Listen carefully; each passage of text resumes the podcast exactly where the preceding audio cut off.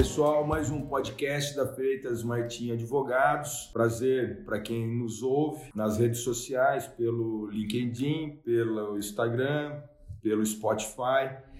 Hoje eu tenho o prazer de estar aqui com o meu sócio, o Carlos Martins, e com a estagiária Natália Ferri, a primeira vez que uma estagiária faz parte aqui de um podcast, então para nós é muito prazeroso, muito legal. Obrigado, Natália. Obrigado, Júnior. É, pessoal, hoje nós vamos falar sobre a Sociedade Anônima de Futebol.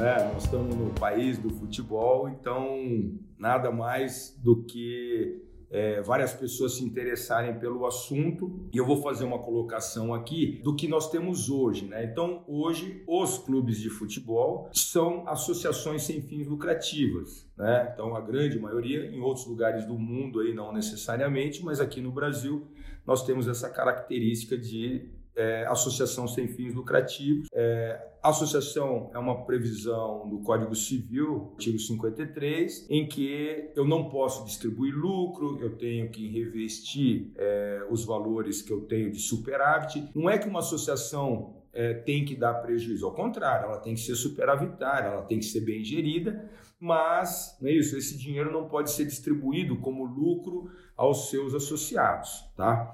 É, qual é a diferença de uma associação para uma fundação? Então vocês às vezes escutam assim: eu tenho um hospital, normalmente as Santa Casas da cidade, normalmente são associações, e por outro lado, é, eu tenho fundações, né? Fundação Padre Anchieta, Fundação Roberto Marinho.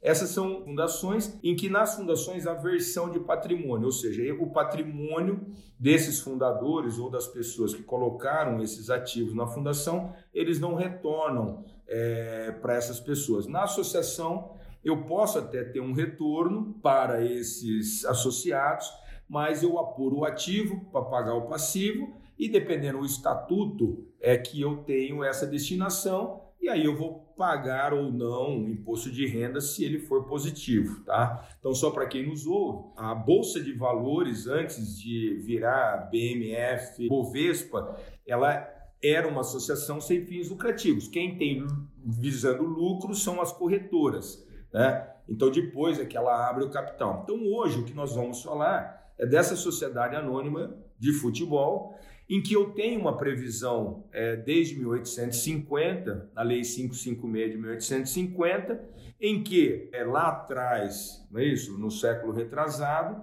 o legislador já criou essa SA. Só que essa SA lá em 1850 era completamente diferente dessa SA que nós temos hoje, que é a Lei 6.404, que teve uma alteração em 97, que é a 9457, que na verdade retirou dinheiro de minoritários, é? na época das privatizações do governo Fernando Henrique, e depois eu tive uma nova alteração da 10.303 em 2001 e reestabelecendo direitos aos acionistas minoritários. Então, depois dessa explanação, eu queria ouvir do Júnior, né, do Carlos Martins aqui. Júnior, e da Natália, claro. É, o que, que vocês estão vendo nesse cenário dessa sociedade anônima de futebol? Olá, Paulo. Olá a todos. Queria primeiramente agradecer mais uma vez o convite de, de estar aqui no podcast. Uma maneira bem bacana aí da gente conversar com com quem efetivamente tem interesse aí nos, nesses assuntos, nessas novidades que a gente tem. E hoje a gente está falando sobre um assunto que desperta o interesse de muita gente, principalmente porque é uma, uma das, das formas mais queridas aí de entretenimento e principalmente de movimentação financeira aqui no Brasil. Hoje o esporte, né, o futebol principalmente, ele é talvez uma das maiores movimentações financeiras que se tem, principalmente os clubes profissionais aí de, de futebol.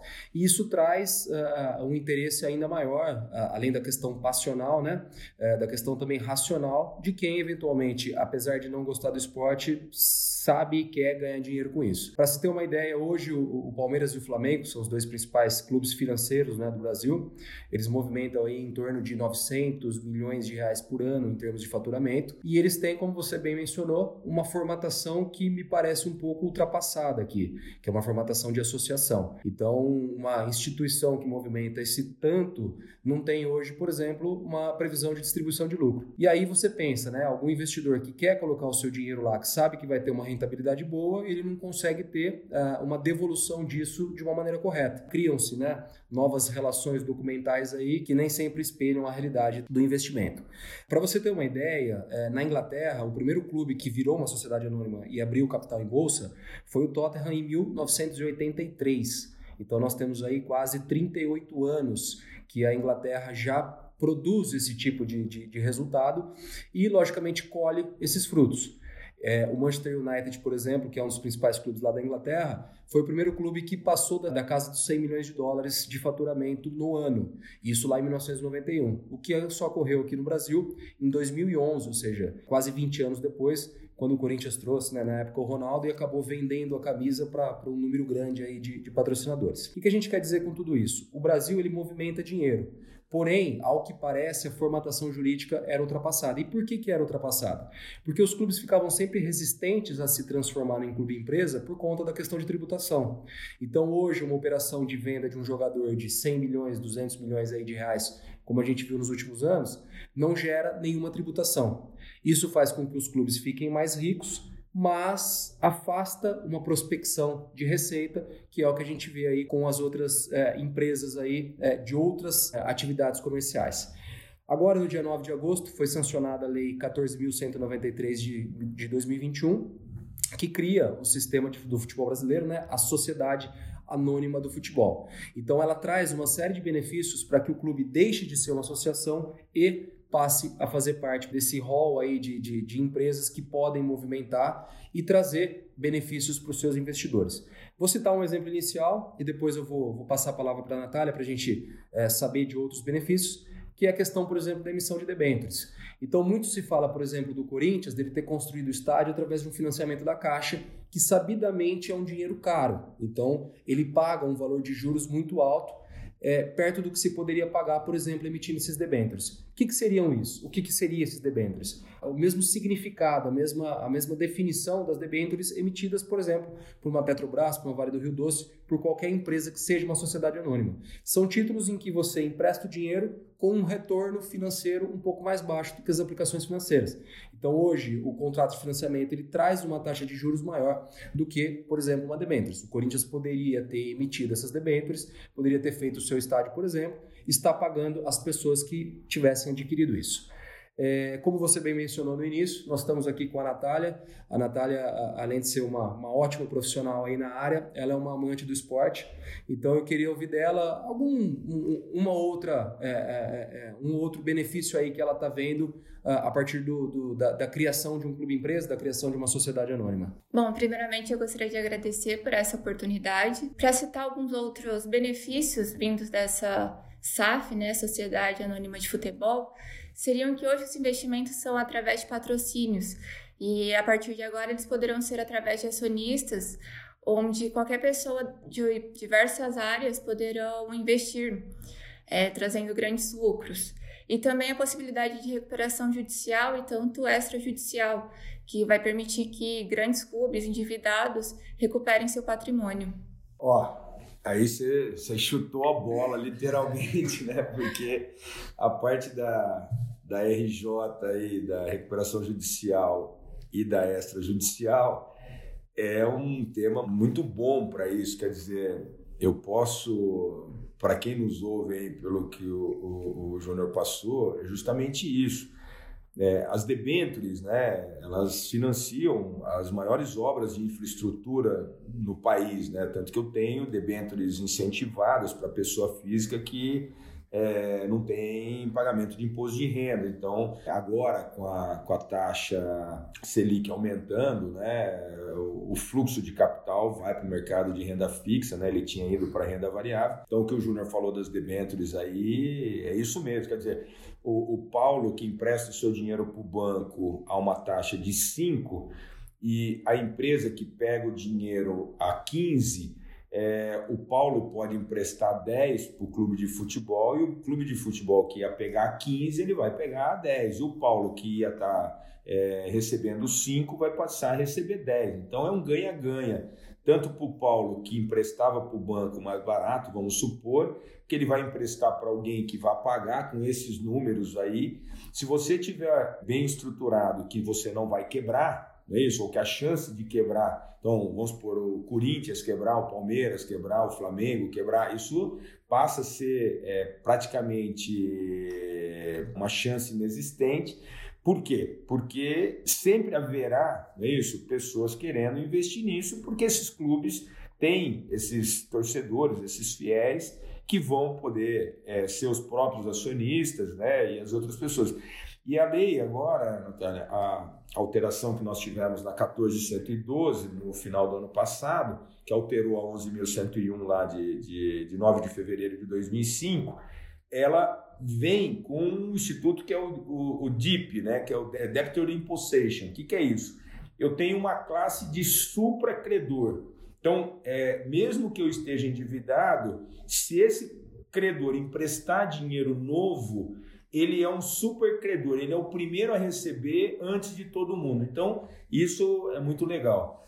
Júnior, nesse cenário, é, os clubes que, que, que quiserem não é isso, adotar eh, essa modalidade, na verdade, me parece que não há prejuízo, né? Na verdade, me parece que é sempre um ganho. Seria isso mesmo? É, exatamente. É, na verdade, Paulo, é, a possibilidade de você transformar no clube empresa, ela já existe há bastante tempo. Nunca houve limitação pelo Código Civil das associações se tornarem uh, empresas, sejam limitadas, seja a sociedade anônima. O que acontece é que havia uma resistência exatamente por essa questão tributária e principalmente, infelizmente, por conta de algumas questões internas dentro de clube, que, que, que é, por exemplo, a, a uma resistência é, das pessoas que estão lá há bastante tempo de transformar aquilo que hoje não é, por exemplo, auditado, que você não tem uma, uma, uma empresa terceirizada verificando se todas as contas estão corretas ou não, e a partir do momento que você tem um investidor de fora, fatalmente você vai precisar ter uma transparência maior. Hoje, como que vai funcionar isso? Tem muitos fundos de investimento que estão olhando para o futebol como uma maneira rentável. E aí, o fundo de investimento ele pode adquirir esse direito de, junto com a associação, criar uma nova empresa. Aconteceu isso, por exemplo, com o Botafogo de Ribeirão Preto antes inclusive dessa lei. O Botafogo de Ribeirão Preto, é, a associação, é, ele se uniu com um fundo criado por, por, por, duas pessoas, por dois investidores, e eles criaram uma terceira empresa. Essa terceira empresa, ela absorveu todos os ativos do Botafogo, e aí é, eles acabaram fazendo uma mensuração de valores. Então, quanto que o Botafogo teria, por exemplo, de ativo? Quanto valia uh, o escudo, a, a torcida, as vagas nos campeonatos, uh, o próprio estádio que ele tem e tudo mais. E aí o fundo veio e aportou um determinado valor para que eles pudessem fazer essa reestruturação. Um ponto importante dessa lei é que ela não esquece do valor sentimental e passional que isso tem. Ela, ela traz que tudo que for para mudar o nome do clube, para mudar o escudo, para mudar as cores, isso tudo tem que passar por uma aprovação cujo quórum é um pouco mais qualificado. Então não é simples, o fundo não vai entrar lá e mudar as cores como por exemplo quem gosta de futebol viu uh, acontecendo com o Bragantino lá de Bragança Paulista, né? O Red Bull veio, criou uma nova, uma, uma, nova formatação, um novo projeto e houve aprovação porque era um clube que era endividado e tinha uh, algumas situações ali que, que, que precisava de um aporte de capital. E o que você falou, Paulo, da recuperação judicial é muito interessante porque o Figueirense, lá de Santa Catarina, ele já tentou, mesmo sendo associação, a recuperação judicial. Então ele chegou no que a gente brinca, né, de fundo do poço, onde ele não tinha mais o que fazer a não ser tentar estancar as dívidas dele e tirar um pouco a corda do pescoço. O que é o objetivo da lei, né? É, não houve uma decisão inicial que concedesse a ele a possibilidade, mas o Tribunal de Justiça lá de Santa Catarina autorizou que ele fizesse. Então, me parece, como a Natália bem trouxe, que é uma, um, um benefício bastante importante. Hoje, a Lei 11.101 de, de 2005 ela traz alguns benefícios para aquela empresa que opta uh, a impedir a recuperação judicial para tirar um pouco essa corda do pescoço, como eu mencionei. Isso vai poder acontecer com o clube, que todo mundo sabe, uh, a maior parte está muito endividado. Acho que são essas as, as, considerações que eu queria fazer. Passo, passo a palavra aí para você é, concluir. Pessoal, é, nessa segunda temporada dos podcasts aqui do escritório da Freitas Martins Advogados, a gente tem feito um pouco mais curto, então eu queria agradecer novamente a, a Natália Ferri, ao Carlos Martins e obrigado para todos que nos ouvem. É, até um próximo podcast.